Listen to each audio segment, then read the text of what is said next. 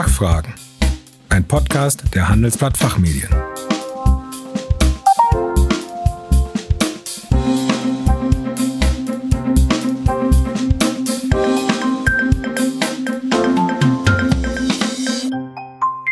Herzlich willkommen bei den Handelsblatt Fachfragen. Sie hören ausgewiesene Experten zu Brennpunktthemen aus Wirtschaft, Recht und Management. Mein Name ist Kerstin Pferdmenges.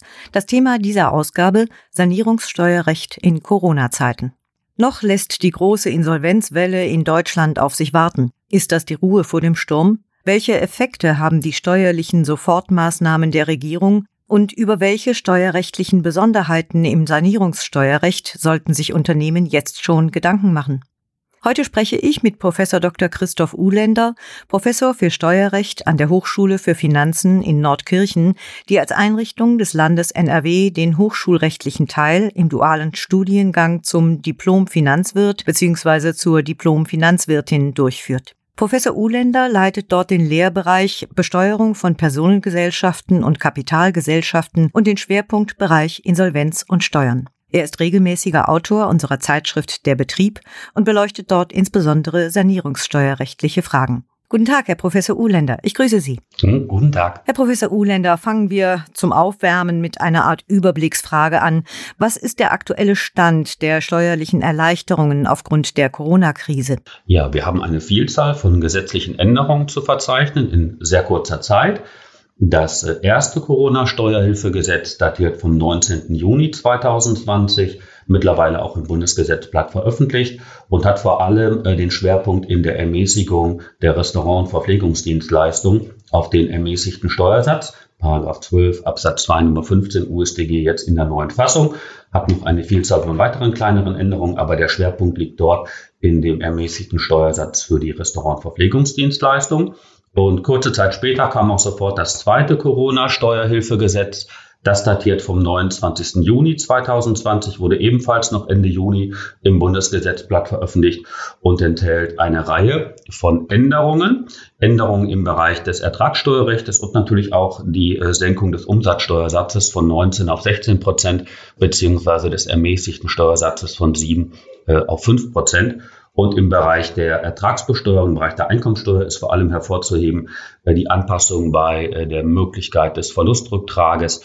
Einmal durch die Anhebung der Verlustrücktragsgrenzen von einer Million auf fünf Millionen beziehungsweise von zwei Millionen auf zehn Millionen und äh, die Einfügung von zwei neuen Paragraphen zur Bewältigung der Corona-Krise im Paragraph 110 Einkommensteuergesetz und im Paragraphen 111 Einkommensteuergesetz in der neuen Fassung hat man Regelung zur Anpassung der Vorauszahlung für den VZ 2019 beziehungsweise zu einem vereinfachten Verlustrücktrag aus dem Jahr 2020 in den VZ 2019 dass äh, daneben die Landesfinanzverwaltung und auch das Bundesfinanzministerium eine Reihe von Verwaltungsanweisungen veröffentlicht haben, die dann auf den jeweiligen Internetseiten auch veröffentlicht sind, mit steuerlichen Erleichterungen bei Stundungen, Vollstreckungsaussetzungen und vergleichbaren Maßnahmen.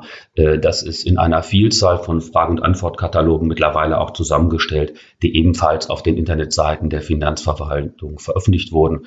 Der letzte Stand hier auch wiederum Ende Juni äh, 2020.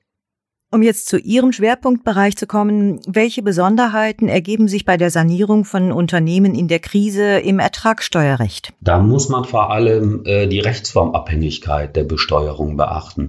Es macht einen großen Unterschied, ob ich in der Sanierung, in der Umstrukturierung eines Einzelunternehmens mir Gedanken machen muss in der steuerlichen Beratung, ob ich in äh, Rechtsform Besonderheiten der Personengesellschaft äh, zu Hause bin und dort ein Konzern oder ein mittelständisches Unternehmen begleite oder aber mit Kapitalgesellschaften Gesellschaften zu tun habe.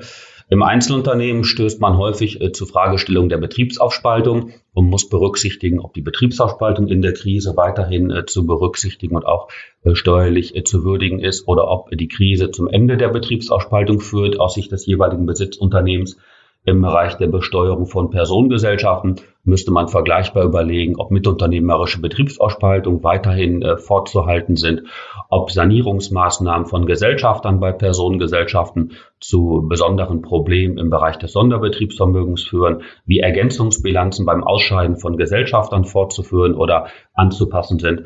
Also die Besonderheit bei den Personengesellschaften liegen in der Rechtsformabhängigkeit wiederum dieser transparenten Besteuerung der Gesellschaft auf der Ebene des Gesellschafters, der ja wiederum selbst eine natürliche Person, eine Personengesellschaft oder auch wiederum eine Kapitalgesellschaft sein kann. Und bei der Sanierung, bei der Umstrukturierung von Kapitalgesellschaften hat man natürlich vor allem die Verlustberücksichtigung des Paragraphen 8 und 8c, 8d KStG zu beachten. Der Paragraph 8 KStG, der verweist auf die allgemeinen Vorschriften auch des Einkommensteuergesetzes, so dass darüber auch zum Beispiel der Paragraph 3a EStG anwendbar wäre, der sich mit der Besteuerung von Sanierungserträgen beschäftigt, also Forderungsverzichten und vergleichbaren Maßnahmen die zum Wegfall von Verbindlichkeiten führen und dort zu entsprechenden betrieblichen Erträgen. Dann stellt sich wiederum die Frage, wie diese Erträge aus Sicht der Körperschaftssteuer und der Gewerbesteuer zu erfassen sind. Im Bereich der Gewerbesteuer gibt es wiederum eine eigene Norm, den Paragraph 7b Gewerbesteuergesetz, der äh, die Anwendung der steuerlichen Maßnahmen der Sanierungsgewinne auf der Ebene der Festsetzung des Gewerbesteuermissbetrages regelt. Und so würde man im Bereich der Kapitalgesellschaften daneben auch die Anwendung des Paragraphen 8c der Verlustberücksichtigung vor allem äh, in dem Bereich der Sanierungsklausel 8c Absatz 1a KStG derzeit problematisieren. Der quotale Verlustuntergang, der wurde ja als verfassungswidrig erachtet. Und ob der vollständige Verlustuntergang verfassungskonform ist, das bleibt noch einer Entscheidung vom Bundesverfassungsgericht abzuwarten. Mhm. Und im Bereich der Umsatzsteuer welche Besonderheiten ergeben sich dort? Ja, die Umsatzsteuer ist an sich rechtsformunabhängig. Das heißt, äh, ob ich äh, Lebenssachverhalte habe, die sich beim Einzelunternehmer, bei einer Personengesellschaft oder bei einer Kapitalgesellschaft auswirken, ist zunächst mal grundsätzlich unerheblich. Im Bereich der Umsatzsteuer habe ich aber Besonderheiten zu beachten, wenn es um die Prüfung und auch die Anwendung der sogenannten umsatzsteuerlichen Organschaft geht also den Anwendungsbereich des Paragraphen 2 Absatz 2 Nummer 2 USDG betrifft. Da sind eigentlich nur juristische Personen als Organgesellschaften äh, zu betrachten, aber im Sinne der unionsrechtskonformen Auslegung hat der BFH im Einklang mit der EuGH-Rechtsprechung auch Personengesellschaften als Organgesellschaften in Betracht gezogen und auch das führt zu Zweifelsfragen. Habe ich eine erkannte Organschaft? Habe ich eine nicht erkannte Organschaft? Was ist, wenn ich in der Krise eine Organschaft gegenüber dem Finanzamt deklariere? Zu welchen Rückabwicklungsfolgen führt also eine nicht erkannte oder nicht ganz zutreffend erkannte umsatzsteuerliche Organschaft. Was passiert mit Forderungseinzügen in der Krise? Was passiert in der Eigenverwaltung, in der vorläufigen Eigenverwaltung? Was passiert, wenn ein vorläufiger schwacher Insolvenzverwalter installiert wird? Solche Anwendungsfragen stellen sich also vor allem im Bereich der Umsatzsteuer und natürlich äh, permanent der Anwendungsbereich des sogenannten Paragraphen 55 Absatz 4 INSO, der das vorläufige Insolvenzverfahren insofern äh, begleitet, als er Masseverbindlichkeiten konstruiert, ab Verfahrenseröffnung aus Verhaltensweisen des Schuldnerunternehmens beziehungsweise des vorläufigen schwachen Verwalters, äh, der in dieser Phase für das Unternehmen äh, mitverantwortlich ist. Mhm. Und was ist aus Sicht der Geschäftsführung hinsichtlich der Haftung für Steuerschulden zu beachten? Ja, die steuerlichen Berater, die äh, mit ähm, Kapitalgesellschaften zu tun haben, mit Personengesellschaften, die äh, als Rechtsträger selber äh, Schuldner zum Beispiel der Körperschaftssteuer im Bereich der GmbH oder auch der Umsatzsteuer im Bereich der Personengesellschaft der GmbH und Co. Sind, haben natürlich zu bedenken, dass äh, die Krise dazu führt, dass die Finanzverwaltung irgendwann auch die Anwendung des Paragraphen 69 HO, die Haftung des Geschäftsführers für Steuerverbindlichkeiten in der Krise würdigen muss. Und da ist vor allem äh, der Grundsatz der anteiligen Tilgung zu beachten. Also ist aus Mitteln, die der Gesellschaft zur Verfügung stehen, äh, den Gläubigern, hier unter anderem dann auch der Finanzverwaltung, der entsprechende quotale Anteil zugekommen, sodass der Grundsatz äh, der anteiligen Tilgung hier ein wesentlicher Maßstab ist für die Reichweite des Paragraphen 69. Und in der Rechtsprechung des BFHs gibt es eine Reihe von sehr aktuellen Entscheidungen, die sich auch mit der Haftung des Geschäftsführers in der Krise einer Person oder Kapitalgesellschaft beschäftigen.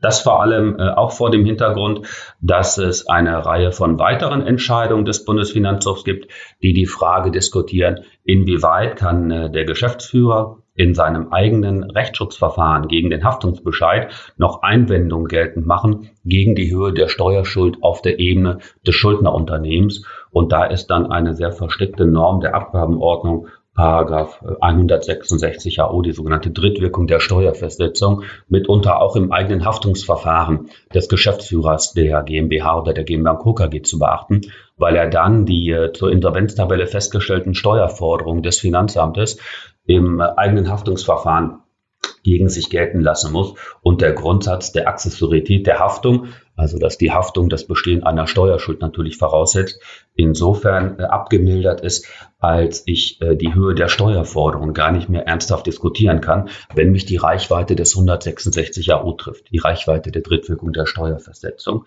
Das ist sicherlich äh, auch jetzt schon in der laufenden Beratung zu beachten, dass man bei einem Rechtsträger in der Insolvenz aus Sicht des Geschäftsführers darauf achten muss, dass die zur Insolvenztabelle angemeldeten Steuerforderungen des Finanzamtes auch zutreffend äh, festgesetzt und festgestellt werden. Ja, und zu guter Letzt, welche aktuellen Fragen ergeben sich in der Rechnungslegung aufgrund der Corona-Krise? Ja, das führt tatsächlich zu einer äh, Vielzahl von Zweifelsfragen aus meiner Sicht. Denn wir müssen jetzt zum einen berücksichtigen, welche Auswirkungen hat äh, die Corona-Krise auf die Rechnungslegung im Hinblick auf den Jahresabschluss auf den 31.12.2019. Ist es ein wertauffällendes Ereignis? Ist es ein wertbegründendes Ereignis? Dazu gibt es eine Reihe von Hinweisen des IDWs.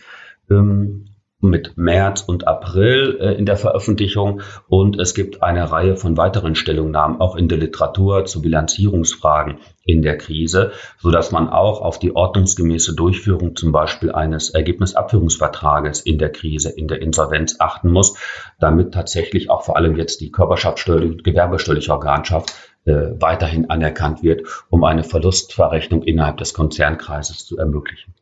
Ja, also auch in diesem Bereich vieles zu beachten. Vielen Dank, Herr Professor Uhländer, dass Sie unsere Fragen beantwortet haben. Dankeschön.